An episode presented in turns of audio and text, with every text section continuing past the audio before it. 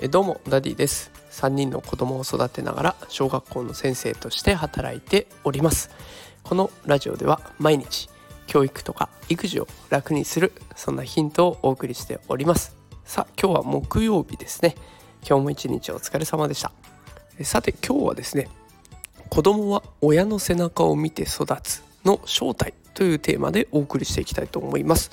え今日は親の振る舞い方についての投稿になっていきます。結論を先に伝えるとどんな子に育てたいかに沿って親が見せる姿を決めるこれが大事ですよということが今日の結論になっていきます、えお子さんに見せる姿の大切さがね改めてわかる内容になるんじゃないかなと思ってますのでどうぞ最後までお聴きください。よろしくお願いします。で今日はですねどうしてこんなことを放送しようかと思ったかというとですね、えカズレーザーさんあのお笑い芸人のカズレーザーさんが子育てに悩むお母さんとのやり取りをしている記事がありましてそれを参考にさせてもらって今日の放送していきます。でこのカズレーザーさんのね答えがすごく面白いというかあ確かになって考えさせられるような内容だったので少しこれから紹介していきたいなと思っています。えー、最初に、えお母さんからの質問ですが中学校1年生の息子が一日中ゲームをしていると。で外に出たり人と会うことを嫌がる。でもっと世の中は広いんだよってことを教えたいんだけれどどうしたら興味を持ってくれるんでしょうか？っていう質問が来ました。それに対してカズレーザーさんは僕も外出したり人と会うのはそんなに好きじゃない。っていうことをまず伝えてその後に他人に興味を持つ云々っていうんだったら大抵昨今のゲームは誰かとコミュニケーション取らないとできないのでゲームをやっててもそこはカバーできるんじゃないかっていうことを伝えるんですね。でもう一つ続けて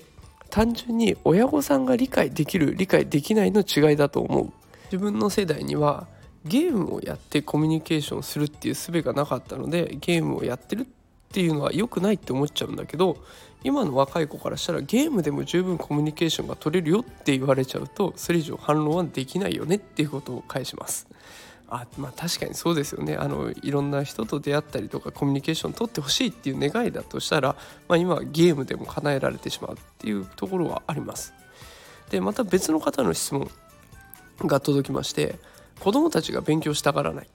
でゲームをしたり YouTube 見てばっかりいるんだとでしかもお父様がゲーマーになっていてで子どもたちもこのままゲーマーの道をたどりろくに勉強もせずに落ちこぼれになるのではないかと心配です。どうしたら勉強に目を向けてくれるんでしょうか？っていう質問が来るんですね。ゲーマーになったら落ちこぼれるっていうのは結構すごい言い方をするなと思いますが、まあ、それに対してカズレーザーさんはえ父親がゲーマーだったらそれはゲーマーになりますよね。だってお父さんはゲームばっかりしててでもなんとなく生きていけるんだから。僕たちもそうなるんじゃないのって言われたら反論ができないですもんね。っていうことを言ってるんです。まあ、確かにお父さんがゲームをやっていて生活ができるんだったら僕たちもそれをやっていて困る必困ることはないと。いうふうに考えるのは当然かなと思います。ので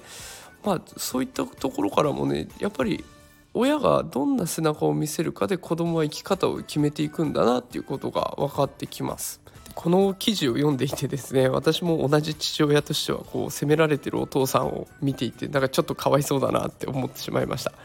であのゲームが悪いっていうのはちょっと私は語弊があるかなと思っていてゲームに没頭してそこから学ぶことなんてたくさんあるしゲームイコール悪いものって決めつけるのは良くないかなと思いますでそれよりも親が見せる姿っていうのの重要性をこの記事から私は感じました。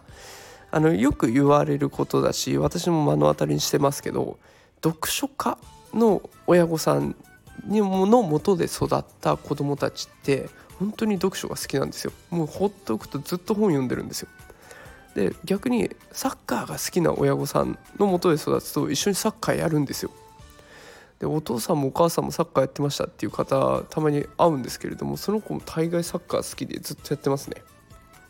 であのゲームを家族でやってますっていう家庭も最近は聞くようになりました。だからどんな子供になっていってほしいか。でそのために大人がどんな姿を見せるかっていうのが大切かなと思います。あの失敗を怖がらないでやってほしいんだったら大人がどんどん失敗してそれを乗り越えていく姿を見せればいいと思ってます。だからなんか